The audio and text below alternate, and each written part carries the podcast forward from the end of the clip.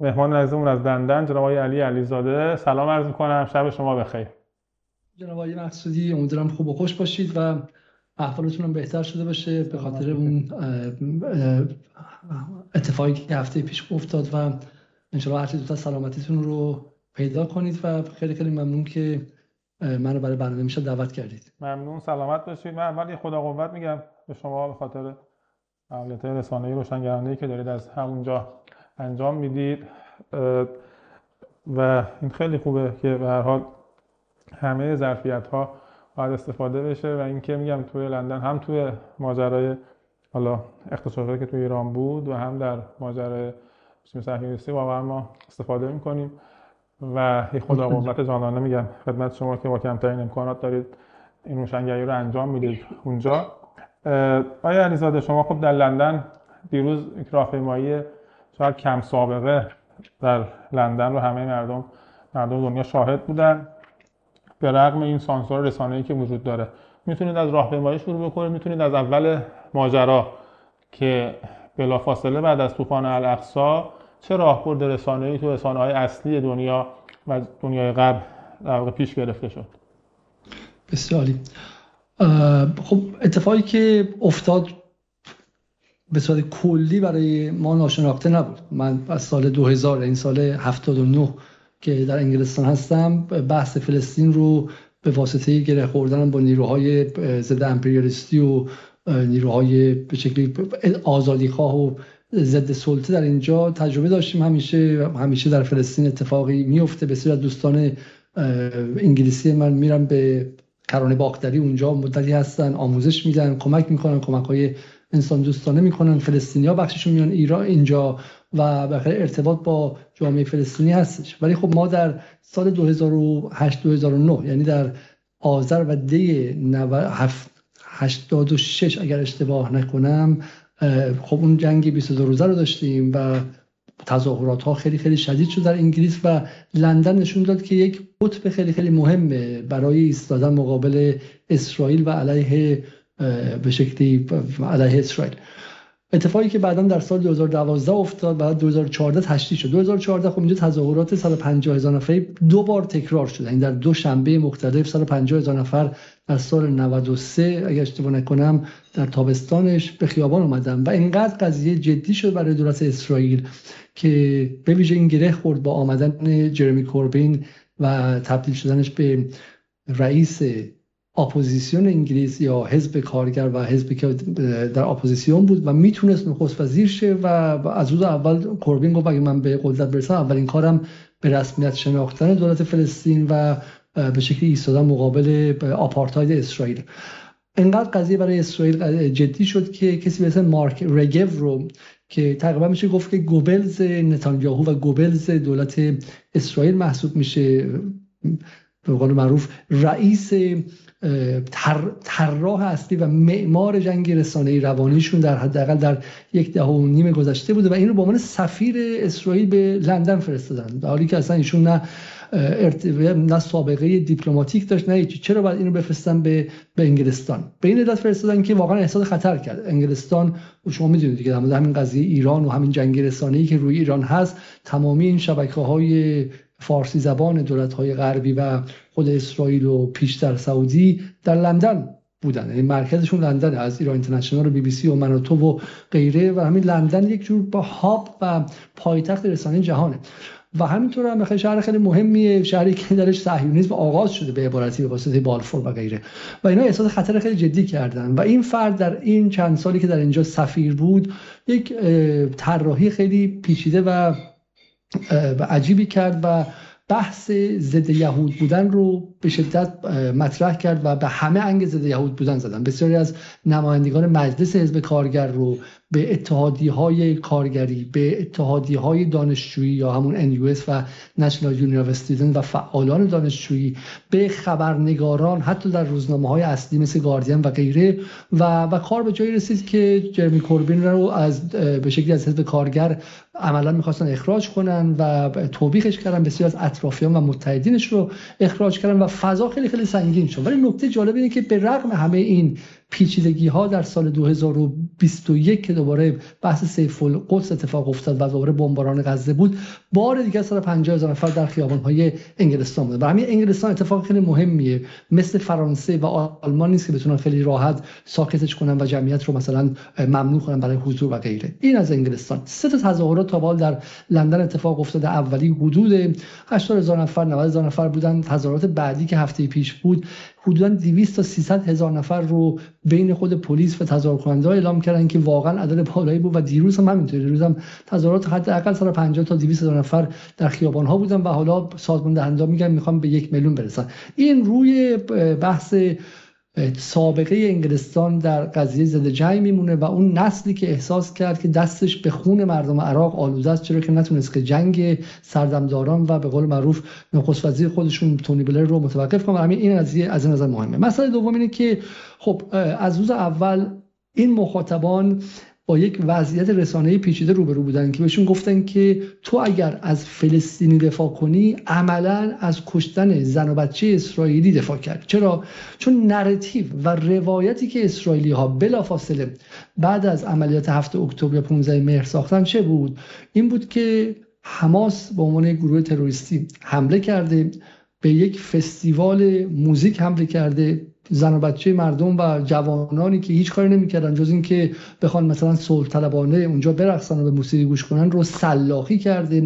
بعد اومده به زن حامله حمله کرده، به بچه‌های کوچیک حمله کرده، تجاوز کرده به زنانی که دستگیر کرده و همینجوری این قصه. و بعد قصه خیلی معروف چهل سری که بریده شده، این چهل تا کودک رو سر بریده. خب این اطلاعات و اخبار رو چنان در فضا پیچوندن که دهن همه رو ببندن و دیگه کسی جرئت نکنه که حرفی بزنه. من میخوام شما بک‌گراند قضیه و عقبه‌شو بگم که کار سختی در انگلستان از به شکلی اسرائیل رو نقد کردن. یکی اینکه بلافاصله به شما انگ ضد یهود بودن میخوره. دوم اینکه چارچوبی که چیدن در قصه این بود که آقا حماس آغازگر یک جنگ بوده، اونم به شهروندها حمله کرده و و به رغم این بود که الان ما صد هزار نفر، دویست هزار نفر، سیصد هزار نفر در خیابان‌های لندن داریم. برای همین می‌خوام بهتون بگم که قضیه مهمه و به رغم اخراج‌هایی که شد، این پنج تا از قدیمی‌ترین و مهم‌ترین خبرنگارهای بی بی سی عربی رو چون در توییتر دو تا از مثلا توییت هایی که به نفع فلسطین بوده رو لایک لایک ها نه تا ریتوییت لایک کرده بودن، اینها رو تعلیق کردن، بقیه رو بحث اخراجشون مطرح شد. و ما توی هفت هشت سال گذشتم دیدیم که آدم ها شغلشون در دانشگاه رو از دست دادن، شغلشون در روزنامه و رسانه رو از دست دادن، در جاهایی که بودن تهدید شدن، بحث بیزنس و تجارتشون به خطر افتاده. برای همین فضا خیلی فضای سنگینه و به رغم این جامعه انگلیس این رو بخش عمده‌اش نخریده. خب اما بریم سر دروغ‌هایی که اسرائیل در این موقع گفتش. بحث اول میگم فضای یک دو هفته اول سراسر بی بی سی انگلیسی، شبکه چهار، آی تی وی و همینطور شبکه‌های آمریکایی که ما رصد می‌کردیم مثل ام بی سی و سی ان ان و همین شبکه‌های اصلی، همش همون خبر روز اول بود، یعنی هفتم اکتبر بود. خبری که به تدریج مشخص شد که بخش عمدهش فیک و ساختگی. حالا احتمالا مخاطبان بخشیشو میدونن، مثل داستان سربریدن چهل کودک که یک که, که یک یک دروغ آشکار بودش و در حالی که این دروغ از دهن جو بایدن هم حتی خارج شده. این رئیس جمهور آمریکا چیزی رو گفت که خود ارتش اسرائیل گفت این خبر واقعیت نداره. من میخوام شما بگم که این فضا چگونه بودش. اما بسیاری شاید مخاطبان ندونن، از جمله اینکه مثلا از هزار و چهارصد نفری که اسرائیل اعلام کرده که کشته شدن، الان مشخص شده بخش عمدهشون توسط تانک‌های اسرائیل کشته شده. مثلا اگه شما به مصاحبه‌ای که یکی از خود اسرائیلی‌ها، یکی از ساکنین کیبوتس بائری نگاه کنید به اسم سارا پراد یا یاسمین پراد، متوجه میشید که میگه که وقتی که وارد شدن، ببخشید صدای کسی در گوش من میاد، بذار صحبت کردن برای من سخت کرده. آره اگه دوستان صدا رو خاموش کنن، صدای گوشی رو بفهم. بسیار خوب. خب ما مثلا به مصاحبه یاسمین پراد الان نگاه میکنیم در که موندویس، یک از سایت‌های والا به شکلی گزارش دهنده، این رو کامل منعکس کرده. یاسمین پراد میگه که ما در اونجا بودیم، تانک‌های اسرائیلی وارد شدن که همه غافلگیر شده بودن و به صورت خیلی بی هدف به همه جا خمپاره می‌زدن، به همه جا شلیک می‌کردن و تعداد بسیاری از شهروندان و بسیاری از خانواده‌ها توسط تانک‌های خود اسرائیل کشته شدن. یعنی هر چقدر ما از بحث هفتم اکتبر یا پانزدهم مهر بگیم کم گفتیم. گفته میشه که یکی از احتمالاً مهمترین عملیات چریکی تاریخ بعد از قرن تاریخ بعد از جنگ جهانی دومه. این عملیات چنان شالوده ارتش و همینطور هم اطلاعات و امنیت اسرائیل رو در هم کوبید که بعدش میگن به در و دیوار شلیک میکردن، به در و دیوار به هم به شهروندان خودشون شلیک کردن و بخش عمده‌ایشون به این شکل کشته شدن. دروغ بعدی اگه شما یادتون باشه بحث اون زن اسرائیلی آلمانی بود که گفتن که سوار ماشینش کردن رفتن بهش تجاوز کردن و بعد این اصلا فقط گمانم آزاد شد، معلوم شد که در بیمارستان بوده در خود غزه و مادرش هم گفت که این کشته نشده و غیره. ولی ببینید نکته‌ای که اسرائیل استفاده کرد در جنگ رسانه‌ای و تکنیکش این بود که ما دروغ‌ها رو میگیم، این دروغ‌ها باید تعدادشون خیلی زیاد باشه، انقدر هم باید بزرگ باشه که طرف مقابل اصلا جرئت نکنه که مقابلشون بیسته و و سوم این که ما بعد از دو روز سه روز یه هفته ده روز دو هفته‌ای که این دروغ‌ها دروغ بودنشون مشخص شد، شاید حالا اون موقع ما بیایم و بگیم که آقا حالا فاکت‌های جدیدتری پیدا کردیم و و مثلا این به شکل دیگه می‌فهمیم که دروغه. اما اینا کار خودشون رو کرد. دقت کنید که در غرب و در رسانه غرب ما دروغ‌ها رو به این شکل میگیم که گاهی وقتا حقیقت‌ها رو با تأخیر میگیم. ما الان در قضیه جنگ عراق میدونیم که weapon of mass destruction یا سلاح‌های کشتار جمعی وجود نداشته. چگونه چگونه میدونیم؟ چون خودشون در انگلستان چیزی به وجود آوردن به اسم چیلکولد ریپورت یا گزارش چیلکولد که در سال دو هزار و هشت دو هزار و نه اومد و عقب بر اساس تحقیقات ما نشون میده که صدام سلاح کشتار جمعی نداشته. دو هزار و هشت چه سالیه؟ پنج سال بعد از اینکه عراق نابود شده و یک میلیون نفر، یک میلیون عراقی از بین رفتن. وقتی که یک میلیون عراقی از بین رفته، حالا اون موقع میاد غرب و میگه که نه ما معلومه نیست داشته باشیم. همیشه جالبه اشاره کردید، یعنی این تاکتیکی که آقا تو رسانه‌ها ما حقایق رو با تأخیر میگیم، تأخیر چند ماهه، تأخیر چند ساله، در حالی که دیگه اون کارش رو انجام داده، تو اخبار عمومی نشسته و بعضا حالا عملیات هم تو روش انجام شده، بعد میگیم نه اشتباه بود. خیلی نکته جالبی بود. آقای علیزاده همون اوایل یکی از اون این همانی‌های رسانه‌ای که اسرائیلی‌ها سعی کردن تو رسانه‌ها جا بندازن، در واقع این همانی کردن حماس با داعش بود و آی اس اس. این رو هم توضیح میدید؟ این جزء دوباره جزء نقاط خیلی خیلی مهم روایت سازی اسرائیل همین بحث بحث حماس و داعش بودش. خب چون می‌خواستن خب داعش چیزی که در اینجا تایید شده به عنوان یک خشونت غیر انسانی مطلق و یک خط قرمزی که دیگه شما نمیتونید ازش بگذرید، در حالی که حالا از همه حرفا به کنار، ولی بالاخره داعش یک نیروی یک شب سبز شده‌ای بود که محصول خود حمله آمریکا به منطقه بودش و به اون منطقه هم تعلق نداشتش. اگر واقعا مقایسه‌ای بخوام بکنید شما واقعا داعش در اینجا، یعنی آن کسی که به هیچ کدوم از قوانین بشری، قوانین اخلاقی، تاریخی و فرهنگی تن نمیده و نسبتی هم نه با اسلامش داره، نه با فرهنگ این منطقه داره، نه با به شکلی فرهنگ بشری داره، اتفاقا اسرائیله و شباهتشون همینه، این که جفتشون مهاجرن. بخش عمده داعش از بیرون اومده بود. ببین شما اگر به زمین دلبستگی داشته باشید، به یک جای دلبستگی داشته باشید، ده خودت باشه، شهر خودت باشه، محله خودت باشه، دلت نمیاد خراب کنی. الان ببین اسرائیل داره چه کار میکنه؟ زده کلیسای قرن هفتم رو نابود کرده، چیزی که مال مسلمانان هم نبوده، مال مسیحی‌ها بوده و این آثار باستانی اونجا بوده. زده مسجدی که مال قرن دوازدهم نابود کرده. در تمامی این روزها و به تمام این سال هفتاد سال اسرائیل اومده هر چیزی که به عنوان آثار باستانی در فلسطین بوده رو از جا کنده. چرا؟ چون میخواد تاریخ نذاره. دقیقاً مثل داعش. چون تاریخ نباشه اونجا کلنگی بشه، بعد میتونه بیا روش یک تاریخ جعلی بسازه. این اتفاقا شباهت بین داعش و اسرائیله. این هفت هزار خورده نفر تا آمار تازه دیروزه کشته شدن که سه هزار خورده چهار هزار نفرشون بچه هستن رو. خب اینو که حماس نکشته که این رو اسرائیل کشته. برای همین اتفاقا شباهت با داعش اینجا وجود داره و اینه که جفتشون محصول تا حد زیادی امپریالیسمن، محصول استعمارن، جفتشون مهاجرن، متعلق به این سرزمین ها نیستن، برای همینه که رفتارشون با این سرزمین ها کاملا تخریبیه و و سومیش هم اینه که ابعاد خشونتشون اینجوریه. و نکته چهارم اینه که خب داعش رو چه کسی ازش سود برد؟ داعش رو چه کسی درمان میکرد؟ داعش کجا درمان میشد؟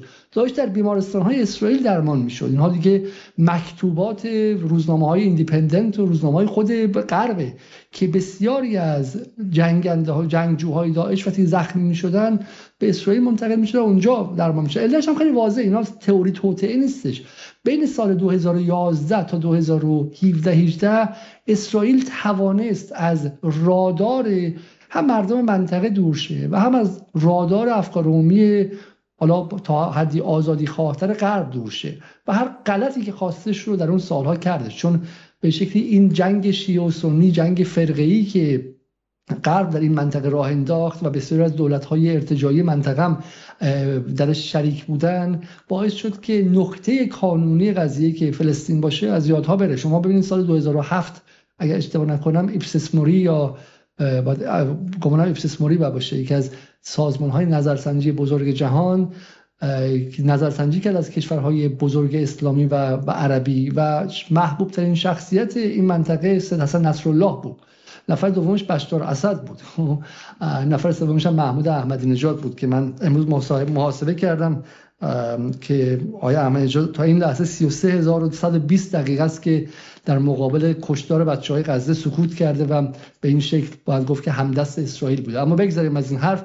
اما نفر سوم احمدی نژاد بود. این در واقع تمامی ارکان ایران، سوریه و لبنانی که در محور مقاومت مقابل اسرائیل بودن محبوب دل الجزایر، تونس، مصر، مراکش، اردن، خود سعودی و همه جای دیگه بودن. و این چی شد بعد از جنگ سوریه؟ دقیقاً با ظهور یک نیروی از هیچ کجاست آمده مصنوعی به اسم داعش، طرفه حزب الله محبوبیتش رو از دست داد، ایران شد به عنوان نیروی رافضی و غیره. همین داعش اتفاقا بسیار همبسته بود با اسرائیل و ما و مقایسه باهاش هم نظر من کار خود اسرائیله. برگردیم سر قضیه این روند رسانه‌ای. خب چهل کودک سربریده رو مجبور شدم بگم دروغه. بعد بحث دومشون بحث تجاوز به زنان معلوم شد دروغه. بحث کشتن شهروندان معلوم شد که بخش عمدهشون توسط ارتش اسرائیل کشته شدن. بعد بخشی از این شهروندان دیگه کی بودن؟ من فقط یک آمار بگم شاید برای مخاطب قابل فهم باشه.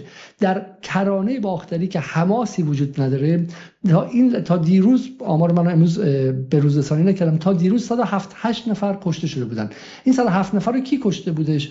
شهرک نشین‌های اسرائیلی کشته بودن. شهرک نشین اسرائیلی همون نیروی شهروندی که بهش اشاره می‌کنند. شهرک نشین اسرائیلی تا تا, تا گردن مسلحه، مسلسل داره، اسلحه‌های خودکار داره، سلاح‌های گنده‌ای داره که فقط ارتش‌های رسمی دارن. خب این در اون بخش‌ها، در اون کیبوتس‌ها هم بوده، به صورت مسلح بیرون اومده و نیروهای مقاومت باش درگیر شدن. برای همینه که یکی از دروغ‌های رسانه‌ای و تکنیک‌های رسانه‌ای اسرائیل در اینجا این بود که انسان‌ها، آدم‌هایی دو کاربرده داشت، آدم‌هایی که از یک سمت اسلحه داشتن و به نیروی مقاومت شلیک می‌کردن، از طرف دیگه وقتی کشته می‌شدن به عنوان شهروند اینها رو فاکتور می‌کردن. خب این هم نکته بعدی بود. خب این بحث هفتم اکتبر بود که تا همین لحظه هم باقی مونده. حالا شما اگر فردا برید همین تا همین دیروز مصاحبه‌ای که مثلا کسی مثل پیرس مورگان داره می‌کنه هر روز در با من تلویزیونش هم سی بی اس باشه هر روز میکنه، اولین سوالی که از شما میپرسن این که آیا حمله حماس رو محکوم میکنید؟ آیا قبول دارید که حماس یک نیروی تروریستیه؟ اگر اینو نگید اصلا حق ندارید بقیه رو حرف بزنید. و به طور خیلی جالبی حالا اغلب فلسطینی‌ها یا چه نیروهای نزدیک به کرانه باختری ازش تفره میرن، اما رپر خیلی معروف انگلیسی عراقی به اسم لوکی حدودا سه روز پیش حرف مهم میزد، گفت من محکوم نمی کنم چون تمامی اطلاعاتی که شما از پانزده مهر به خرد مخاطب جهانی دادید همشون از یک منبع اومده، از منبع ارتش اسرائیل یا آی دی اف. هیچ نیروی دیگه نبوده که اینا رو بخواد تایید کنه. تمام چیزهایی که شما گفتن خیلی عجیبه که من در داخل ایران هم دیدم بسیار بچه‌هایی که والا به شکلی دلشون با انقلاب، آدم‌هایی هستن که دلشون با فلسطینه اما مرعوب این جنگ رسانه‌ای اسرائیل شدن که نه ما مسلمانیم، ما آدم نمی‌کشیم، خبر تجاوز. بدون اینکه بسنجن که این خبرها آیا واقعی یا غیر واقعی از کدوم منبع اومده. تنها منبع اینها ارتش اسرائیل که ید هفتاد خورده ساله‌ای در دروغ سازی داره. خب در حالی که بسیاری از نیروهای مقاومت دوربین داشتن رو بدنشون، همون چیزایی که میگن، و اسرائیل تا این لحظه مجموعاً مثلا پنج تا تیکه کوچیک از اینها بیرون داده، از جمله اون که شما می‌بینید دو تا از این سربازها در دو تا از این نیروهای مقاومت در یک بخش از این کیبوتس ها هستن که یک کاخ مانندیه با به شکلی ویلای خیلی عجیبیه و اینا دارن راه میرن و بعد از پشت مورد هدف قرار میگیرن. خب همین نشون میده که اینها به شکلی در اونجا در معرض خطر هم بودن. اگر کسی هم از سمت دیگر کشتن، برای این بوده که اون آدم ها و ساکنین اون منطقه اغلبشون مسلح بودن و هم همین سادگی. اما نکته خیلی مهم بعدی، حالا در مورد همون فستیوال مثلا که خیلی بهش اشاره شد و یک مانور عظیم دادن برای اینکه دهن‌های مردم رو ببندن از این سلاخی عظیمی که داره اسرائیل میکنه. فستیوال داره کجا برگزار میشه؟ فستیوال داره در پانصد متری، یک کیلومتری زندان، بزرگترین زندان و قتلگاه آدم‌ها در عصر معاصر داره انجام میشه، جایی که دو میلیون نفر انداختن اونجا که تدریجاً بمیرن. درسته؟ و من همون موقع گفتم که حالا برای خود این فرهنگشون، شما فکر کن که در سال هزار و نهصد و چهل و دو هستی و در یک کیلومتری اردوگاهی به اسم آشویتسی، در یک کیلومتری اردوگاهی به اسم داخاو هستی که درش انسان‌هایی رو گذاشتن اونجا، خود یهودیان رو گذاشتن اونجا که به خاطر نژادشون بعد بمیرن، زجرکشته. حالا ما میگیم تعدادشون ما سرش ممکنه بحث باشه، ولی بالاخره چنین اتفاقی که بوده. و در یک کیلومتری سربازان نازی مشغول مهمونی باشن، مشغول رقص، مشغول آواز و غیره باشن. خب هیچ کس تو غرب به این جرئت نکرد اشاره کنه. مثالی که واقعا اولین چیزی که به ذهن شما میاد که این رقص و آواز این انسان‌های به ظاهر صلح‌طلب داره در کجا انجام میشه؟ داره در بغل داره بر بغل یک قتلگاه، یک سلاخخانه، در بغل یک جایی که واقعا تمامی قوانین بشری زیر سوال رفته داره انجام میشه. خب و این کسایی که دارن میرقصن کیان؟ اغلبشون کسایی ان که دو ماه تو آی دی اف ارتش اسرائیل هم بعد میان میرن سفر میکنن، بعد دوباره برمیگردن تو ارتش اسرائیل. همشون سربازان به شکلی مستقیم یا ذخیره ارتش اسرائیل هستن. خب و این سوال‌ها رو هیچ کس جرئت نکرد بکنه. یعنی یک حصر رسانه‌ای، یک یک وضعیت اضطراری رسانه‌ای در غرب برقرار شد که هیچ رسانه‌ای رسمی جرأت پرسیدن این سوال‌ها رو نکنه. در دو سه هفته اول تو دو سه هفته اول اسرائیل بمب‌هاشو شروع کرد، کشتارهاشو شروع کرد و در واقع اینها چارچوب اصلی بحث رو برای خودشون و این نکته‌ای که حالا ما دیدیم دیگه، ما مشابه این طراحی رسانه‌ای اسرائیل رو سال گذشته در خود ایران دیدیم. یعنی یک با یک دروغ شروع میکنن، دروغ رو چنان وسیع و بزرگ میگن که دهن‌های هر کسی که بگه آقا در مقابل این، حالا یه وضعیت دیگه هم هستش، دهانها بسته شد. و و این بحث هفت اکتبر، یعنی شما به فا... به, به محض اینکه میگفتی آقا اسرائیل پانصد کودک کشته، میگفتن اما حماس. میگفتی اسرائیل حالا شدش هزار تا کودک، میگفتن اما حماس. اول اونو بعد بگی. انگار این قائله نه گذشته‌ای داشته، نه هفتاد سال عمرشه، نه اینکه به شکلی هفته قبلش اسرائیل کشته، دو هفته قبل اسرائیل کشته و غیره. و نکته پایانی من بگم در مورد بحث رسانه‌ای و دیگه ساکت شم. نکته پایانی هم به نظر من نکته خیلی مهمی که بود، بحث بیمارستان الاهلی بودش. بحث بیمارستان الاهلی واقعا یک نمونه از نقش جنگ رسانه‌ای به عنوان یک از سلاح‌های کشتار جمعی دولت آپارتاید و اشغالگر اسرائیل بود. یعنی اون جایی که ما میگیم جنگ رسانه‌ای و جنگ نظامی همبسته همدیگه هستن. این من میگم به عنوان یک ایرانی میگم که سال گذشته چنین چیزی رو ما تجربه کردیم. یعنی از جنگ نظامی درون خیابان‌ها توسط گروه‌های تجزیه طلب با همبستگیشون با این رسانه‌ها با همدیگه تجربه کردیم. برای همین من اگه میشه اینو یکی دو دقیقه توضیح بدم. بهم. خب بیمارستان الاهلی اتفاق افتاد. این میتونست یک به قول انگلیسی‌ها گیم چنجر یا بازی عوض کن باشه در سطح جهانی. دیگه زده بود و چهارصد خورده پانصد تا اغلب کودک رو کشته بود که شما دیگه بعد دیگه واقعا از بعد, بعد یک موجود دیگه ای باشید که اینجا متوقف نشید. دو هفته سه هفته از دو هفته دو هفته از جنگ گذشته بود و اسرائیل به قدر کافی کشته بود. هر لحظه دیگر در تاریخ بود.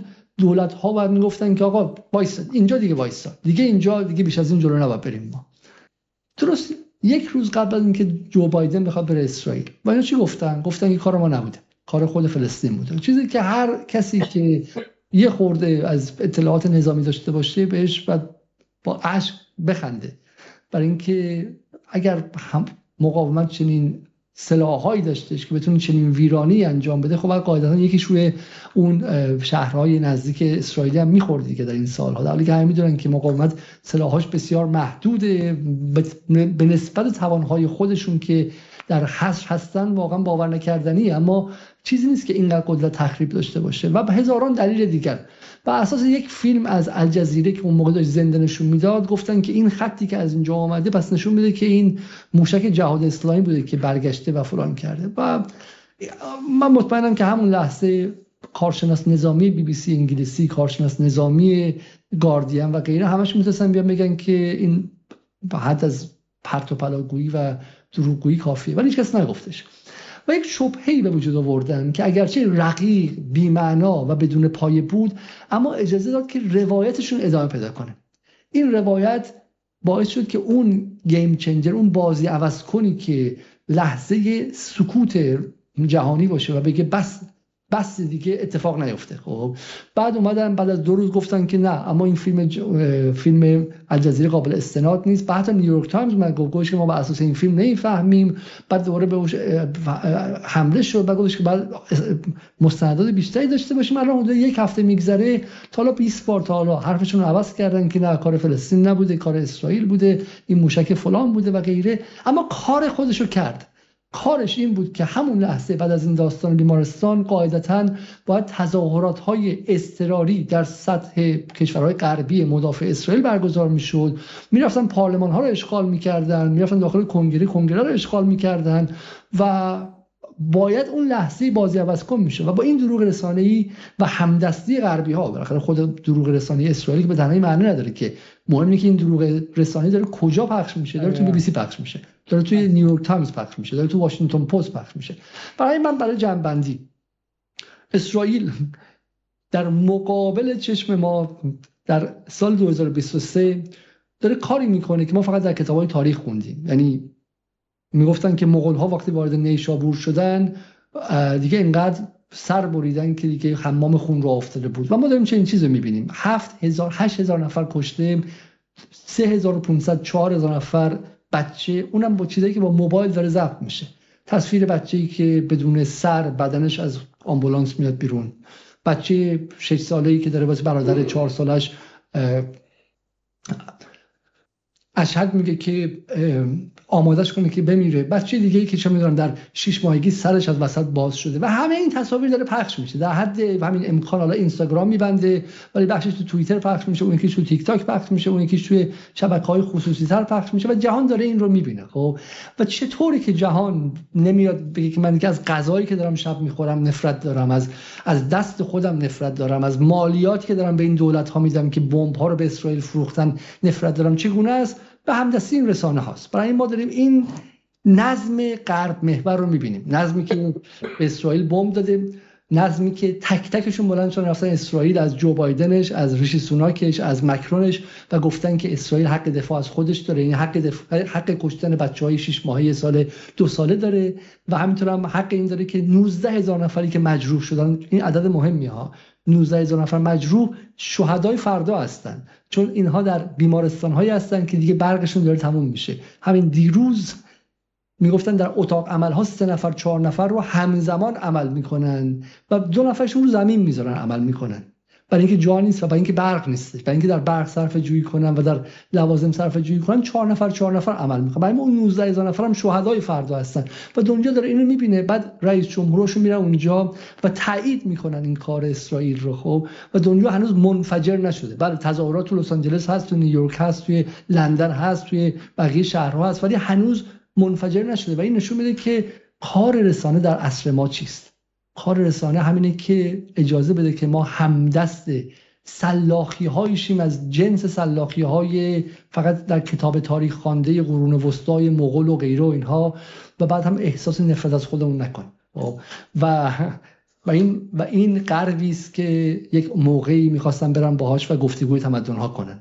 و من برای من چون اسرائیل که یک زایده است، یک زایده است این کارها رو بدون آمریکا و انگلیس و فرانسه نمیتونه بکنه که. خب من هر چی نگاه می‌کنم این این این جایی بود که قرار بود باهاش گفتگوی تمدن هاشه گفتگوی تمدن هاشه ادامه بحثتونی که نقش رسانه‌های حالا فارسی زبان رو در کنار اون فضایی که توی غرب بود، حالا اگه بازم راجع به اون توضیحاتی داری راجع به اتفاقاتی که تو فرانسه افتاد، تمام اون شعارهایی که داشتن رو بدون هیچ تعارفی کنار زدن که این برای من خیلی عجیبه که حتی حفظ ظاهر هم نکردن. یعنی توی کشورهایی که برای آتش زدن قرآن یه همچین آزادی قائل بودن که آقا نه آزادی بیانه، باید بتونن حتی قرآن رو آتش بزنند و اینها، ولی برای اینکه شما در واقع انتقادی بکنی به رژیم صهیونیستی یه همچین محدودیت‌های ایجاد شد و اینقدر رو و اصلا تعارف هم ندارن که تمام شعارهاشون چقدر مسخره شده.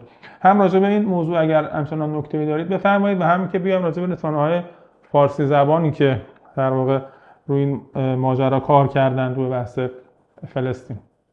بسیار خب، حالا آقای حسینی حرف مهمی زدن.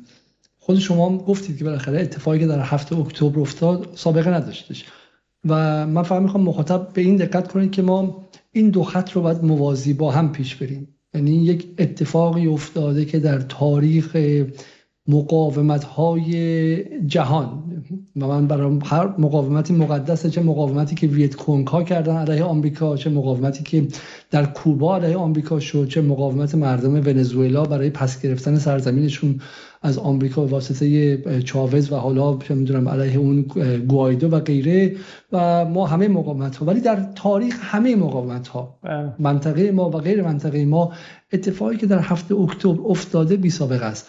عده‌ای که زندانی هستند، زندانیان یک زندانی به اسم غزه، یک اردوگاه مرگ اجباری به اسم غزه، توانستند از زندان بیرون بیان و برن به جاهایی که زندانبانها با همه چیز، یعنی ماهواره‌های آمریکا در اختیارشونه، ماهواره‌های مادون و قرمز در اختیارشونه، ماهواره‌های حرارتی غیره دارن. بعد شما میدونید که همه اطلاعات موساد مال خودشه، اطلاعات سی آی ای اما مجبوره که با موساد تقسیم میشه و غیره. با همه این امکانات رفتن کاری کردن که شالوده ارتش اسرائیل و شالوده سازمان اطلاعاتشون شاباک چنان فرو ریخته که تانکاشون رو به کیبوتسا فرستادن و مردم خودشون رو هم سلاخی کردن و بعد اومدن و حالا دارن تقصیر مثلا حماس میذارن و غیره. خب همین این قضیه اصلا صد درصده و یکی از دلایلی که این جنگ رسانه‌ای اینقدر وحشی و اینقدر به قول معروف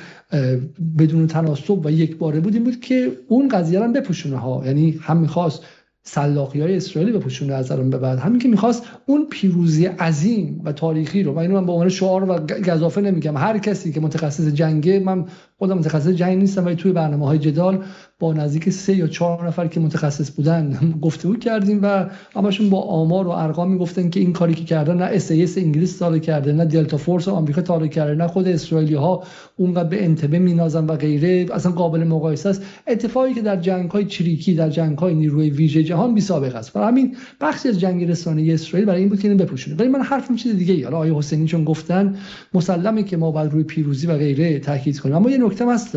من واقعا حالا می‌خوام که مخاطب ایرانی به ویژه، چون بیام بحث داخل ایران، خودش رو تلویزیون بچسبونه و این رو به عنوان یک تجربه درونی در بیاره. لحظه به لحظه قضیه رو ببینید چه اتفاقی داره میفته.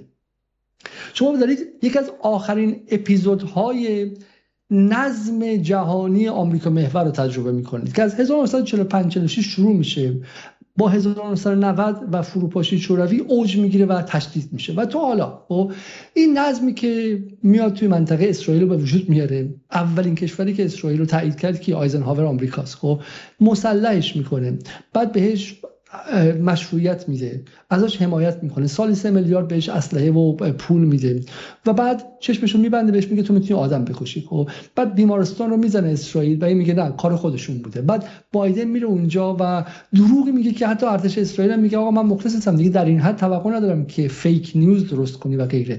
و من فکر میکنم که واقعا با دیدن این تصاویر مخاطب فقط روی اسرائیل فوکوس نکنه، تمرکز نکنه، ببینه ساختارهای این جهانی که ما داریم درش زندگی میکنیم ساختارهای ترسناکیه و واقعا اگر بشه از این نظم عبور کرد که حالا چرخش شروع شده و حالا یک مبارزه‌ای میخواد برای عبور ازش، واقعا باید بفهمه که از چه جهنمی خارج شدیم. اون جهنمی که اسمش پایان تاریخ بود، جهنمی بود که یک دو میلیون نفر مردم رو توی زندان سرباز اردوگاه اجباری مینداختن، بعد قتل عامشون میکردن، بعد بهشون میگفتن که بره جنوب غزه اونجا امنه، بعد عمدن جنوب غزه رو حمله میکردن، بعد میگفتن بریم تو پناهگاه‌های چادری توی اون قسمت غزه، بعد دوباره هم اونجا رو عمدن بمباران میکردن، بعد تو تلویزیون‌هاشون میگفتن که حماس وحشیه و قتل انجام داده. یعنی شما یک لحظه فکر کنید، من به عنوان کسی که در بچگیم در تهران بمباران شده و با سومین موشک از تهران زدیم بیرون رفتیم یک جای دیگه، احساس میکنم که اگه موشک بیاد و شما جایی نتونید بری، جایی نتونی بری. خب الان الانی که در غزه سهم هر آدم یک لیتر آبه، یک لیتر آبی که فکر کنم شما برای چون ناهارتون بیشتر از اون استفاده میکنید، یعنی بر هر نفرتون یک لیتر آبه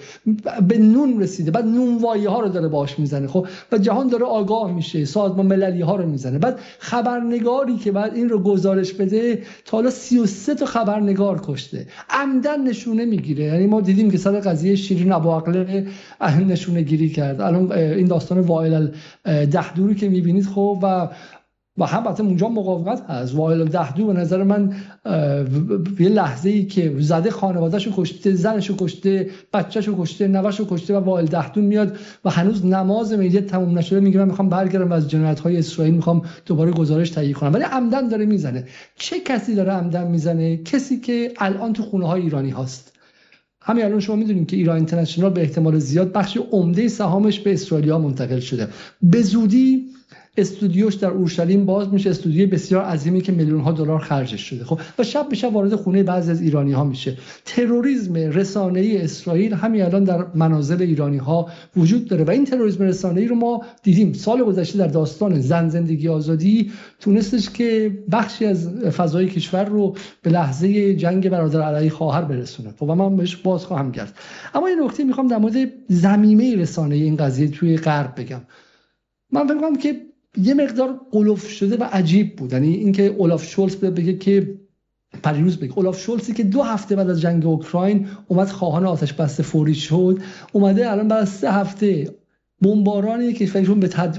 با این ابعاد اگر اوکراین رو روسیه حمله کرده و بشن مثلا بعد دو میلیون سه میلیون اوکراینی کشته شده بودن، خب چون ابعاد عادی کشورها رو با هم مقایسه کنید.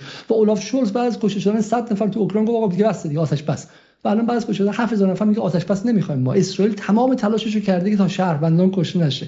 من وقتی فکر می‌کنم می‌خوره عجیبه این قضیه. من فکر می‌کنم این نشانه ضعف غربه. غرب در حالت عادی نباشه این کارو می‌کرد. غرب در حالت عادی باید محاسبه می‌کرد که حالا من می‌خوام از اسرائیل دفاع کنم، راه‌های دفاعم زیاد دارم ازش، هم بهشون پول میدم، هم سازمان ملل وتو می‌کنم، همه کار می‌کنم، ولی ظاهر رو حفظ می‌کنم. چرا؟ چون فردا می‌خوام تو اردن انقلاب مخملی کنم، پس فردا می‌خوام تو تونس انقلاب مخملی کنم، پس اون فردا به اسم دموکراسی خواهی می‌خوام توی چه می‌دونم ایران بیام و به چهار خبرنگار پول بدم و ازشون کمک بگیرم، پس فردا می‌خوام توی فلان کشور دیگه اسلامی عربی انقلاب مخملی کنم و دموکراسی خواهی کنم. و الان تو منطقه هیچ کس صدای اینا رو دیگه نمی‌خره. یعنی من به نظر من اگه بخوام اینجوری بگم، کرونا افسانه ناکا... افسانه کارآمدی غرب رو فروپاشوند. چون ما دیدیم که در غرب کارآمد رفته نیویورک تبدیل میشه به قبرستان و از خیلی کشورهای جهان سومی مثل کوبا و ونزوئلا و حتی ایران زیر تحریم بیشتر درش قتل و آدم‌ها کشته میشن به خاطر نبودن امکانات اولیه کرونا. تو انگلیس ما به خاطر نبودن ماسک و ونتیلاتور. جنگ اوکراین افسانه اقتدار غرب و فروپاشون، چون روسیه اومد به اوکراین حمله کرد، برام گفت من از آمریکا و از ناتو هم دیگه وحشتی ندارم. و به نظرم به نظر من اتفاقی که الان تو این سه هفته افتاده، افسانه حقوق بشر، افسانه و اعتبار غرب و اعتبار لیبرالیسم غربی رو نابود کرد. چون یه حدی داره دیگه. من تو همین دیروز که تو تظاهرات با بچهای جوان هفده هجده ساله نسل دومی توی انگلیس حرف می‌زدم، همشون میگفتن که حقوق بشر رو دولت انگلیس و غیره همشون فرو پاشیده. حالا فکر کنید که توی اردن، توی مصر، تو تونس برای اون بچه‌های جوان چه اتفاقی داره میفته. در حالی که این بچه‌های جوان تو سال دو هزار و ده چیکار می‌کردن؟ دنبال دموکراسی خواهی بودن تو انقلاب‌های عربی و توی به شکلی بهار بهار عربی و غیره. برای همین یه اتفاقی داره میفته و به نظر من یکی از آخرین اپیزودهایی است که غرب درش داره سلطنت می‌کنه. بعد از اون بعد از اون واقعا سخت بتونه اعتباری داشته باشه. اما برگردیم به بحث ایران اگه اجازه بدید. خب نماد ایران و یه نکته دیگه هم بگم، میگم گفتم دیگه این حمله مستقیم به خبرنگارها، یعنی میخواد کسی جرأت خبر رسانی هم نداشته باشه، در سکوت میزنه. همین الان شما گفتید لبنان رو هم رفته بود و اینترنتش رو بسته بود، مرتب سکوت خبری به وجود میاد که در سکوت بتونه بزنه. و بعد این غربی هایی که اینقدر نگران گردش آزاد خبری در ایران بودن، یک دونهشون یک دونه اعتراض به این قضیه نکرده. حالا بگذاریم که الان من دیدم جیک سولیوان ابراز ناراحتی بسیار عمیق کرده از فوت اون دختر جوانی که متاسفانه در ایران فوت شد و همه ما براش واقعا غمگین و ناراحت شدیم. خب ولی تصاویر در تلویزیون ایران پخش شد، مستندات در حد امکان پخش شد. از اون جیک سولیوان و کاخ سفید اعلام ناراحتی کردن، اما از مرگ چهار هزار بچه‌ای که اغلبشون جلوی دوربین‌های موبایل کشته شدن، خب برای تک تکشون مستندات هستش، از بالا اومده اسم تک تکشون اعلام شده. کاخ سفید هنوز یک دار یک بار هم اعلام به شکلی تأسف نکرد. ما داریم در چنین دنیای زندگی می‌کنیم و من اینو می‌خوام بگم، اگر یک ایرانی از اینکه دولت جمهوری اسلامی برای تغییر این نظم جهانی فعالیت نکرده باشه باید بترسه. یعنی باید همه ایرانی ها چه با جمهوری اسلامی موافقن چه مخالفن باهاش، من میخوام خیلی سریع حرف بزنم اگه اجازه هستش، باید از نظام فعلی ایران بخوان که آقا این نظم جهانی کمک کن عوض شه. این نظم بیماره، این نظم میکشه و بعد میگه که خودتون کشتین. کو این نظم هفت هزار تا بچه رو میکشه و بعد میشه نگاه میکنه میگه اسرائیل حق دفاع از خودش داره، بعد بیشتر بکشه. خب و باید این نظم عوض شه. این نظم اگر در اسرائیل متوقف نشه، بعد فردا میاد سراغ ایران. این نظم به واسطه داعش میخواست بیاد سراغ ایران. این نظم همون نظمی که ادامه همون نظمی که جلوی توسعه ایران رو از انقلاب گرفت، تمام تلاشاشو کرد. برای من همه حرفم اینه که در عین اینکه پیروزی مقاومت رو ما باید بهش تاکید کنیم، اما به صحنه تلویزیون باید بچسبیم و این تئاتری که از جنایت بی‌پایان و باورنکردنی و غیر عادی اسرائیل به علاوه تمام متحدانش هست رو تکه تکه به خاطر بسپریم. ده سال دیگه فراموش نکنیم که چرا آمریکا فرو پاشید، چرا غرب رفت و باید مقابلش می ایستادیم و باید درست ایستادیم. اینم نکته بعدی. اما برسیم به داخل ایران و این داخل ایران مثلا قصه قصه, قصه مهمیه، برای اینکه آیه مقصودی عزیز، جنگ رسانه‌ای اسرائیل، حالا من اروپا رو توضیح دادم اما در داخل ایران وجود داره. خب این جنگ رسانه‌ای تلاش داره میکنه که اسرائیل در ایران عادی سازی کنه و بسیاری از کسانی که خودشون بخشی از قدرت بودن در ایران هم در این نقش دارن. یعنی این کسایی که بخشی از نظام بودن زمانی و یکی از جناح‌ها بودن و فرق. حالا من آیه احمدی نژاد گفتم بدون درواسی که حالا اگرچه اهمیتی شاید نداشته باشن در سپهر سیاسی ایران، اما واقعا با بهونه فرد من ازشون میپرسم که چطور میشه شما بیست و سه روز تصاویر سلاخی شدن بچه‌ها رو دیده باشی و اصلا شخصا دلت نخواسته باشه بیای بیرون و یه روزه‌ای بخونی، یه کلمه بگی که آقا بس بس. خب آیه میرحسین موسوی زمانی در این کشور نخست وزیر بوده، اصلا تو از نظام بریدی، میخوای براندازی کنی، هر کاری که میخوای بکن، ولی در مقابل این اتفاق اگر حرف نزنی، خب اصلا آدم به شک میکنه که تو زمانی انسان بودی یا نبودی.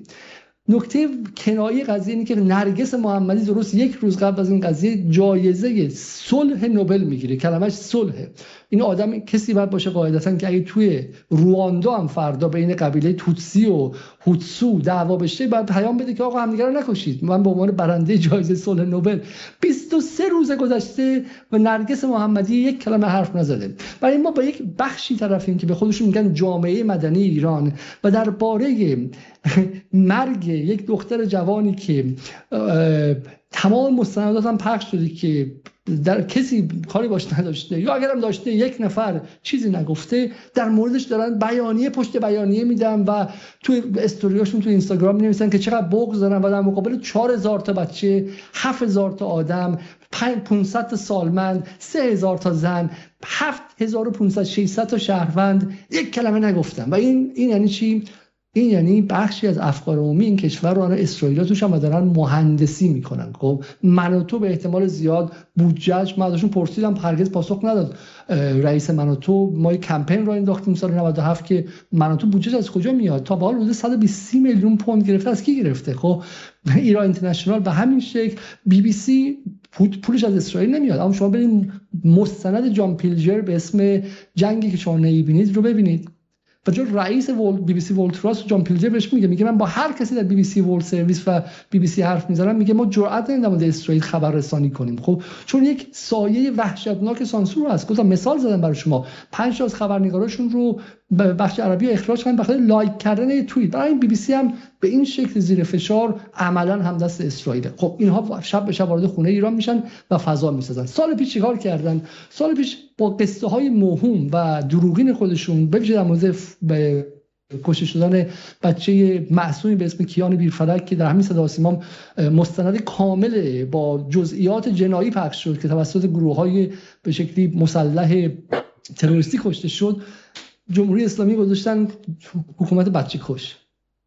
حکومتی که جلوی چشم ما همین همین آخرین فقرهش فقط چهار هزار تا رو کشته، اینکه هر هفته داره توی وست بنک توی قرار باخته چند نفر میکشه به کنار. چرا این این که میگه کودک حکومت بچه کشو کی میگه؟ خیلی واضحه پشت این طراحی‌های رسانی در ایران هیچ کس نیست، موساده. موساد من حتی پارسال ما خیلی زوده، این حدوداً ده روز بعد از آغاز زن زندگی آزادی، دوازده سیزده روز بعدش ما گفتیم طراحی رسانی قضیه، حالا کل حالا به شکلی حضور چهار تا بچه و جوان و اینها به هر دلیلی ما بهش کاری نداریم، اما طراحی رسانی که داره تلفیق میشه بوی موساد میده، حتی بوی سی آی ای هم نمیده، بوی موساد میده. خب و شما میتونید بفهمید چرا؟ چون میخواد انگ بچه کش از خودش ببره. جهان داره میبینه که تو چهار هزار بچه رو تو سه هفته فقط کشتی، بقیه هفتاد و پنج سالت من کاری ندارم. خب و تو میای بر اساس یک قصه دروغ چنین چیزی رو میگی. برگردیم به اصل موضوع. آیه مقصودی عزیز، این قضیه همونطور که در غرب اگر رسانه‌های رسمی غرب که مدعی آزادی بیان بودن زمان، مدعی ارزش‌های لیبرال بودن، مدعی حقوق بشر بودن، همدستی نمی‌کردن با چیزی که حتی خود عفو بین‌الملل و دیدبان حقوق بشر و سازمان ملل دارن میگن جنایت جنگی آشکار، اگه همدستی نمی‌کردن اسرائیل چنین غلطی نمی‌تونست بکنه. در مورد ایران هم به نظر من اتفاقی که داره میفته اینه که اون پروپاگانداهای رسانه‌ای اسرائیل همدستانی در داخل داره که یا چشمش رو میبندن یا سکوت میکنن یا تایید ضمنی میکنن. همون کسانی که سال پیش این موقع فریادهاشون بلند بود از به شکلی از اینکه مثلا خانم مهسا امینی فوت کرده و با یقین کامل میگفتن که ما میدونیم که مقصر جمهوری اسلامیه و رگ‌های غیرت همشون زده بود بیرون و همشون تبدیل شده بودن به اساتید برجسته اخلاق و میگفتن وجدانهای ما دیگه اجازه نمیده که شب پلک بزنیم و الان شب به شب میخوابن خیلی خیلی راحت، انگار نه انگار داره اتفاقی میفته، انگار نه انگار این اتفاق میفته. ولی من به شوریو میگم میگم حتی وجدان هم نداریم. نکته خیلی مهمی اشاره کردید که ما تو اتفاقات سال گذشته ایران فعالیت‌های رسانه‌ای و شبکه‌های رسانه‌ای که فعال شد انطباق تقریبا میشه گفت بالای نود و نه درصدی داره با حامیان الان رژیم صهیونیستی در این جنایت، یعنی چه رسانه‌های فارسی زبان چه حتی رسانه‌های غربی. و ما سال گذشته تو همین شاید دو سه ماه قبل سران همین جنبش شکست خورده زن زندگی آزادی یک دیداری داشتن با یکی از مسئولین وزرای امنیتی رژیم صهیونیستی و حالا این شاهزاده پهلوی هم که در واقع بیشتر جوک هست، حالا تصاویرش هست. خب دیداری داشت سال گذشته از رژیم صهیونیستی و رفت اونجا عرض ارادت کرد و پای دیوار ندبه رفت و اون کلاه و گذاشت و اینها برای اینکه در واقع کمک رژیم صهیونیستی رو بگیره، برای اینکه حالا مثلا توی اغتشاشات بتونن به جایی برسن که خیلی رو و عیان، یعنی شاید ما قبلا انقدر عیان نمیدیدیم که اپوزیسیون جمهوری اسلامی خودش رو متصل به رژیم صهیونیستی بدونه، ولی توی چند ماه اخیر کاملا رو و عیان این اتفاق افتاده و الان هم تا که فرمودین این انطباقه کاملا وجود داره. راجع به همین اگر بفرمایید ممنون میشم. من من فایل توضیح بدم ببینید که حالا دقیقاً من بهش میگم تطبیع تدریجی در ایران. یعنی اگر تطبیع در امارات و بحرین به شکل مستقیم و عیان آغاز شده، در سعودی به قول حالا آقای فؤاد ایزدی که ما تازگی باشون صحبت کردیم به صورت به این صورت انجام شده که شرکت‌های اسرائیلی وجود دارن به اسم شرکت اروپایی مثلا اسمش رو عوض می‌کنن با شرکت‌های سعودی مثلا مشترک شدن. تطبیع یا عادی سازی اما در ایران به این شکلی که خب اپوزیسیون حالا مثلا برانداز عملاً به صورت خیلی صریح اسرائیلی شده، اما دوست دوستان داخلی که هنوز که هنوز تازه دو سال پیش خیلیشون تو دولت بودن، چهار سال پیش توی مجلس بودن و غیره، به جایی که بیان فریاد بزنن و خطکشی خیلی مستقیم با اینها کنن، از کنارش رد میشن و چیزی نمیگن و خیلی وقتا روایت‌های اینا رو استفاده میکنن. من اپوزیسیون براشون توضیح بدم، این موقع کسی میگم که در اینجا الان فردا میتونن منو دادگاه ببرن اگر دروغه، دعوت میکنن و به چالش میتونن که ببرن. آقای بذار از خانم مسیح علی نژاد شروع کنم. خانم مسیح علی نژاد چه زمانی مسیح علی نژاد شد؟ از فردی که مشکلات خیلی فراوان به شکلی مالی و غیره در انگلستان داشتش و عملاً تمام شده بود و از اینکه اصلاح طلبها بایکوتش کردن و از سایت جرس بیرون اومد، در زمانی مسیح علی نژاد دفعه اوج گرفت که جایزه یو ان واچ رو گرفت. یو ان واچ دیدبان سازمان ملل یکی از نهادهای شناخته شده صهیونیستی اسرائیلیه که کارش اینه که ببینید سازمان ملل چه قطعنامه‌ای داشته، کجا محکوم کرده به شکلی جنایات اسرائیل و بیا زود بهشون انگ ضد یهود بودن بزنه و غیره. این جایزه رو که مسیح علی نژاد دادن عملا پاسپورت این بود که این فرد مال ماست، این فرد تو لابی ماست، این فرد تو گروه ماست، مال اسرائیله. و بعد شروع کرد رفت بالا و اون موقعی که رسانه‌های غرب دعوتش کردن و اون موقع بهش جایزه‌های دیگه شروع شد و کتابش منتشر شد و ازش شخصیت ساختن. نفر بعدی حامد اسماعیلیون. حامد اسماعیلیون که فرزندش به صورت خیلی تراژیکی در هواپیمای اوکراینی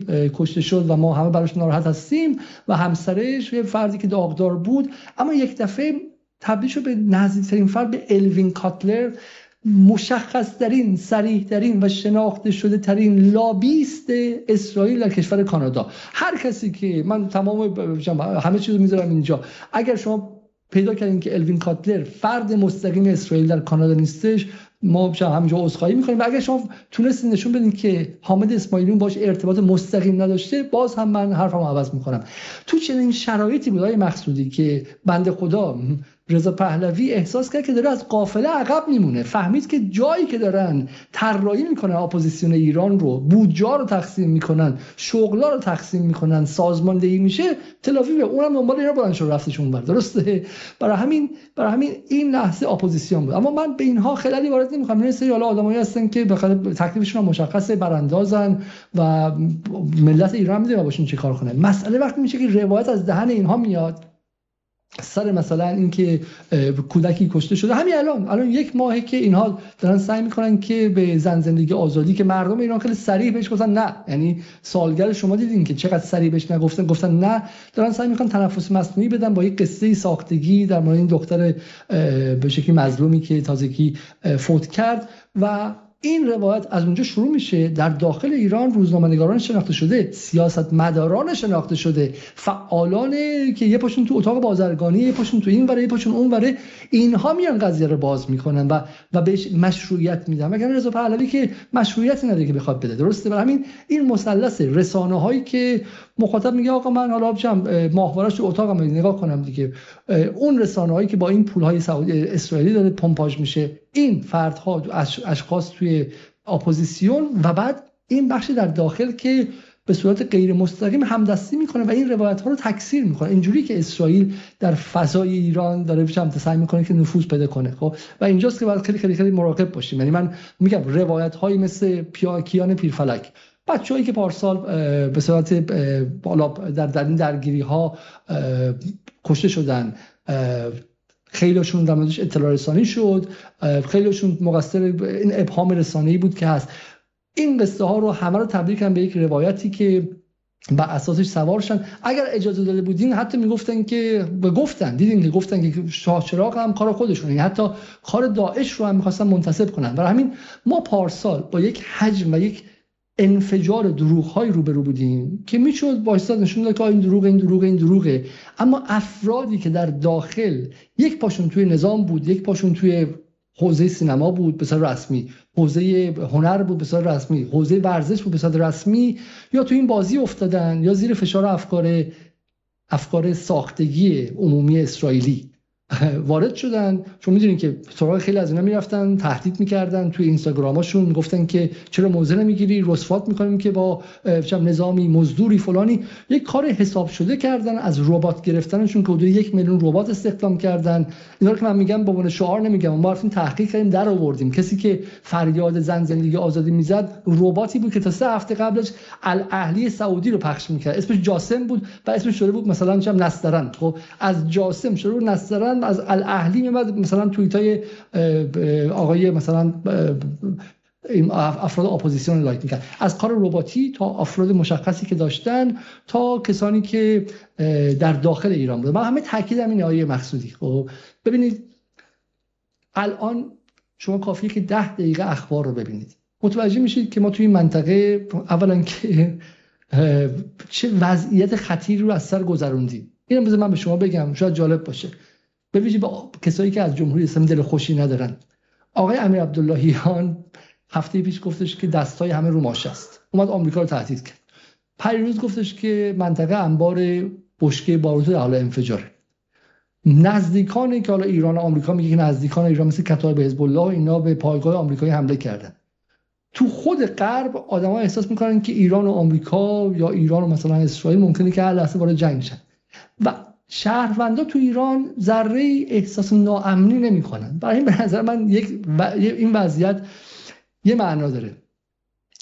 حتی مخالف ترین آدم ها با جمهوری اسلامی هم احساس امنیت میکنن، چون میدونن که جمهوری اسلامی ایران رو به بازدارندگی کامل نظامی رسونده. ما سال دو هزار و شش دو هزار و هفت که جورج بوش ایران تهدید میکرد گاهی وقتا میترسیدیم، ولی الان الان حتی مخالف ترین ها آدم ها با جمهوری اسلامی هم این تهدیدهای آمریکا و لینزی گراهام و اونی که سناتور و تام کاتن و غیره رو اصلا به هیچ نمیگیره، برای اینکه میدونن که کسی نمیتونه به اینجا به اینجا حمله کنه. خب برای همین این مسیر خیلی طولانی که اومدیم. با این حال مخاطبان باید بدونن که این کاری که اسرائیل داره میکنه، این تروریسم رسانی که در داخل ایران هست رو یک یک نیروی ملی، یک نیروی جمعی، یک نیروی مشترک مردمی میخواد که متوقف کنه. خب این کسی که داره اونجوری فلسطینی‌ها رو میکشه آرزوشه که بتونه در کردستان ایران هم جنگ داخلی به وجود بیاره، بعد تخمه بخوره بگه به به که مثلا این بخش از ایران داره با اون بخش از ایران همدیگه رو میکشن. پارسال واقعا جشنش بود، برکشونش بود. ببین جنگ سوریه برکشون اسرائیل بود. خب پارسال که در ایران یه مقدار دلهای آدم‌ها از هم دیگه دور شده بود، برکشون اسرائیل بود. اسرائیل نیاز داره به این که در این کشور، در این منطقه تجزیه، جنگ داخلی، از بین رفتن اتحادهای ملی، وفاق‌های ملی رو به هر قیمتی به وجود بیاره تا بتونه خودش دوام و بقا داشته باشه. به نظر من اینجاست که ما بترسیم ازش، بترسیم و متوقف کنیم ماشین مرگاور رسانه‌ایش رو. به نظر من اگر تا پارتا یه هفته پیشم شما رواداری میکردی که آقا فلان فامیل کلا آشنا داره از ایران اینترنشنال و بقیه مشابهاتشون داره براشون نقل قول میکنه، الان باید قشنگ به عنوان کسی که داره از تروریسم رسانه‌ای نقل قول میکنه بعد وایسین توجیهشون کنید، روشنگری کنید و مقابلش بایستید. این جز تروریسم رسانه‌ای هیچ چیزی نیست. و نکته بعدی این که عده‌ای در داخل، به نظر من اینجا می خط قرمز میخوام، عده‌ای که تا در تا به حال در داخل با رواداری همون حرف ایران اینترنشنال تکرار میکردن، همون حرف بی بی سی رو تکرار میکردن، همون روایت ها رو به داخل منتقل میکردن، یه لگدی میزنن که حالا بتونن توی مجلس دو تا چند صندلی رو اشغال کنن، یه باجگیری از اونجا بکنن، یه فشاری بیارن که مثلا دولت رئیسی موفق نشه، دولت خودشون بیاد و غیره. به نظرم این هم لحظه خاصیه، این که آقا شما به هیچ وجه من الوجوهی جایی وای اگه وایسادی که عملاً باز تولید روایت اسرائیل، اصلا به هیچ وجه شوخی نباید داشته باشیم. شما ما شوخی نباید داشته باشیم، برای اینکه شما بغل کسی وایسادی که میخواد کل منطقه رو به اون حالت غزه در بیاره. خب کسی که میخواد یه بار دیگه زن زندگی آزادی در ایران به وجود بیاره، کسی که دنبال اینه که تجزیه ایران به وجود بیاره و غیره. ولی من دارم میگم که ما با این روایت‌های اسرائیل ساز که طرف هستیم، اینو باید بتونیم ردیابی کنیم در قالب صفحه اول روزنامه که داره در تهران منتشر میشه، در قالب توییتی که داره معاون فلان وزیر سابق میزنه، در قالب توییتی که داره رئیس سابق اتاق بازرگانی فلان شهر میزنه، حالا من اسمها رو نیارم، خب در آنتن رسمی، و بتونیم روایتی که در تل‌آویو ساخته شده رو ردیابی کنیم اینجا که داره از دهن اینها میاد و اینجوری که داره پخش و توزیع میشه. و من فکر می‌کنم که یک عزم ملی و یک کمپین ملی میخواد برای نگفتن به نفوذ فکری رسانه‌ای اسرائیل در ایران. و من به همه، با جمهوری اسلامی موافقید، با جمهوری اسلامی موافقید، مسلمونید، اصلا نه کم دینید، با دینید، بی دینید، هر چی که هستید، اگر ایران رو یک پارچه میخوایم به عنوان یک میلیون ششصد و چهل و هشت هزار صد و نود و پنج کیلومتر مربع، اینجا باید وایسید اینجا باید وایسید خب، برای اینکه اون طرف مقابل هدف گرفته که یک یک جنگ داخلیه، نه حالا نظامی، چون توانشون نداره و عددی نیستش و همین الان دیدیم که واقعا روزهای خودش به شماره رسیده، اما جنگ داخلی فکری و اندیشه‌ای در ایران راه بندازه و ما به عنوان کسانی که ایران رو دوست داریم و عمیقا نگرانش هستیم باید همینجور جلوشو بگیریم. اینم یک نکته پایانی. ما علیزاده پنج دقیقه فرصت داریم، شما جنبندی بفرمایید بحثتون رو. بسیار عالی، خیلی خیلی هم ممنون که اینقدر صحبتمند دارم. من وقت دارم، گرچه امیدوارم که بتونم پنج دقیقه تموم کنم چون یه بحث مهم دارم. من من میخوام اجازه بدم، اجازه هستش با مخاطب ایرانی، حالا مخاطب شبکه‌ای که قاعدتاً مخاطب خیلی منتقد جمهوری اسلامی است، من میخوام با منتقد مخاطب منتقد جمهوری اسلامی صحبت کنم. من میخوام یه مقایسه کنید با رفتار غرب در تمامیتش. ما می‌دونیم آقا غرب شاید یک امر برساخته باشه، غرب نه، آمریکا، انگلیس، فرانسه، آلمان، اتحادیه اروپا. مقایسه کنید در مقابل جنگ اوکراین چه کردن. خردل روسی رو از موزه ویسکانسین بیرون کردن. خردل خردلی که لای ساندویچ می‌زنید می‌خورید رو بیرون کردن، گفتن که اسمش از خردل روسی، راشیان ماسترد. خب ما هیچ چیز روسی نمی‌خوایم. کنسرت چایکوفسکی رو ممنوع کردن، بالای دریاچه قورو، گفتن که به روسیه مربوطه. ادبیات روسی رو ممنوع کردن. یک فاشیسم عجیبی را انداختن که گفتن این معنی میده چون شهروند بیگناه در اوکراین داره کشته میشه. و بعد همونها در این قضیه کاملا ساکتن و دارن.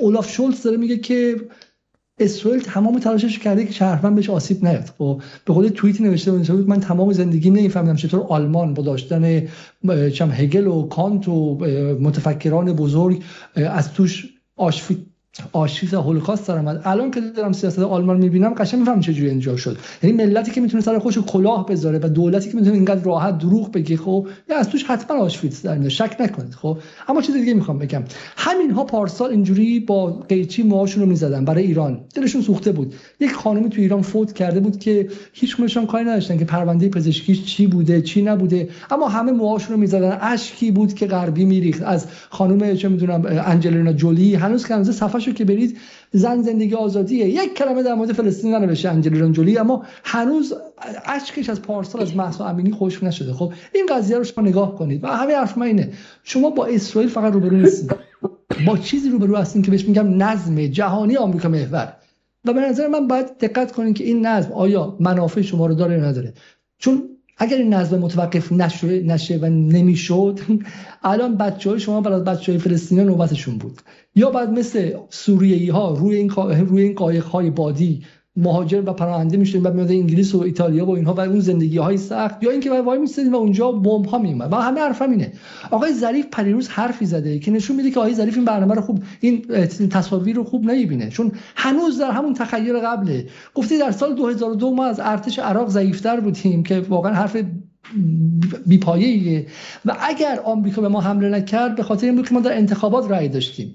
آقای ظریف متوجه نمیشه که یعنی کس در این در این کشور اتفاقی که افتاد که الان اسرائیل برای ایران شاخوشونه نمیتونه بکشه و از ایران یک قضیه بزرگ نمیتونه درست کنه، برای اینکه ایران به بازدارندگی نظامی رسید. همین. خب و آقای ظریف نمیتونه بفهمه که اگر این تصاویر رو خوب بفهمه باید بگه که اون کاری که در برجام انجام شد و بعد با اف ای تی اف می‌خواستن انجام بدن چه معنی میده. یعنی به همون نظم غرب آمریکایی اسرائیلی می‌خواستن اعتماد کنن که داره اینجوری می‌کشه.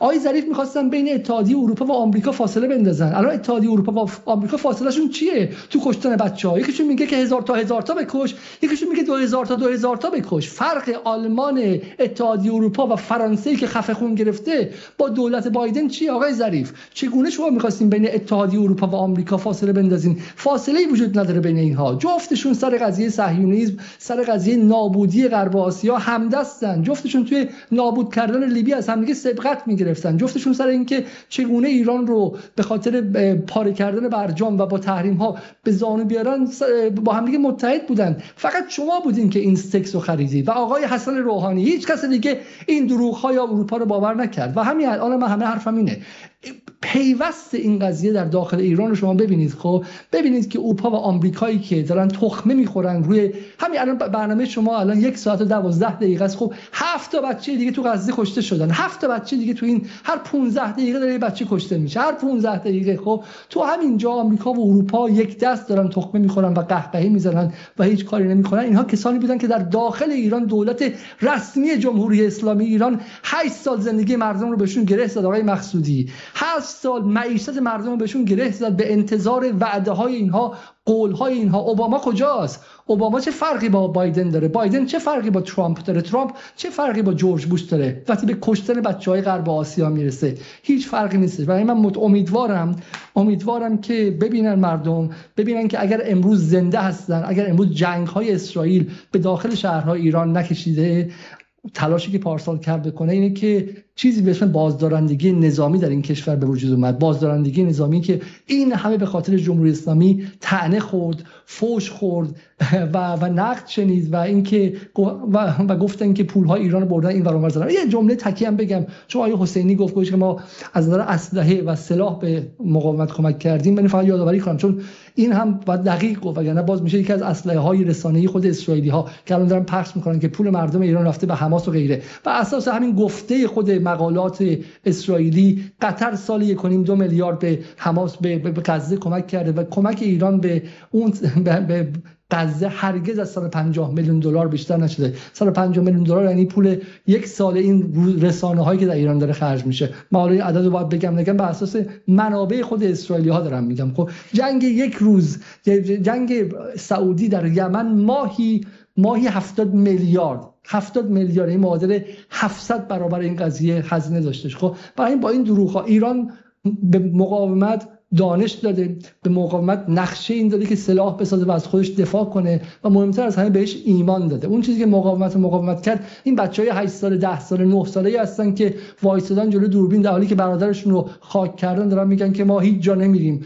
ما همینجا هستیم، اینجا سرزمین ماست و اگه برادرمون رو بکشن ما دوباره میایم و محمد ظریف بعدی میشیم. خب این روحیه بود که ایران منتقل کرد و این صدور انقلابی بود که آقای خمینی زاد به تک تک این مردم ماهیگیری یاد داد. اگر نکرده بود این کار رو، الان اسرائیل بیروتو که هیچی، دمشق رو هم گرفته بود، از دمشق بغداد رسیده بود و الان ما در خیابان‌های مختلف شهرهای ایران داشتیم جنگ چریکی می‌کردیم که سرزمینمون از اسرائیلی‌ها و مشابهاتشون و به شکلی ورژن‌های داخلیشون مثل مجاهدین خلق یا منافقین و غیره پس بگیریم. برای همین به نظر من این صحنه‌ها رو نگاه کنید که از دل این تغییر مناسبات منطقه داره میاد بیرون و من امیدوارم امیدوارم که این آخرین اپیزودی باشه که این نظم آمریکا محور تونس چنین سلاخی کنه و ما این صحنه ها رو باید ضبط کنیم، چون بیست سال دیگه، سی سال دیگه باید نشون بدیم عین کاری که خودشون کردن با نظم نازی ها با نظم نازی ها کاری که الان بایدن، مکرون، ریشی سوناک و اون به شکلی نتانیاهو و آی دی اف و گانس دارن میکنن. بعدشون فیلم ساخت عین کاری که نازی ها در سال هزار و نهصد و چهل و دو، چهل و سه، چهل و چهار کردن. وقتی که این نظم فرو بکشه باید اینها رو روایت کنیم. بدون روایت کار فایده نداره و من واقعا خلای رسانه محور مقاومت رو اینجا دیدم. الجزایر، الجزیره مسلماً صدای بلند ظلمی بود که بر فلسطینی‌ها میرفت، اما الجزیره همه حقیقت رو نمیگه. از دل الجزیره رفیع اردوغان میاد بیرون که خودش یک دروغ رسانه‌ای بیشتر نیست. اردوغان یک دروغ رسانه‌ای دو هزار و ده اومد از سوار فلسطینی‌ها شو، همین الان هم این چیزا رو فاکتور میکنه و پولش رو از اسرائیلی‌های موقعی خواهد گرفت. خب برای همین واقعاً نبودن تشنگی مردم در جهان عرب، در غرب، برای شنیدن صدای واقعی منطقه به ویژه فلسطین رو ما زمانی با پرسویت پر میکردیم و الان این خلا واقعاً در تشکر. ما خیلی استفاده کردیم، واقعا حیف هم میاد صحبت شما رو قطع بکنم. دوستانم چند دقیقه رو ببرون سی دقیقه‌ای که امشب ما خب بیش از نود دقیقه‌مون وقت دادن، چهار پنج دقیقه وقت اضافه لطف کردن دادن. تشکر میکنم.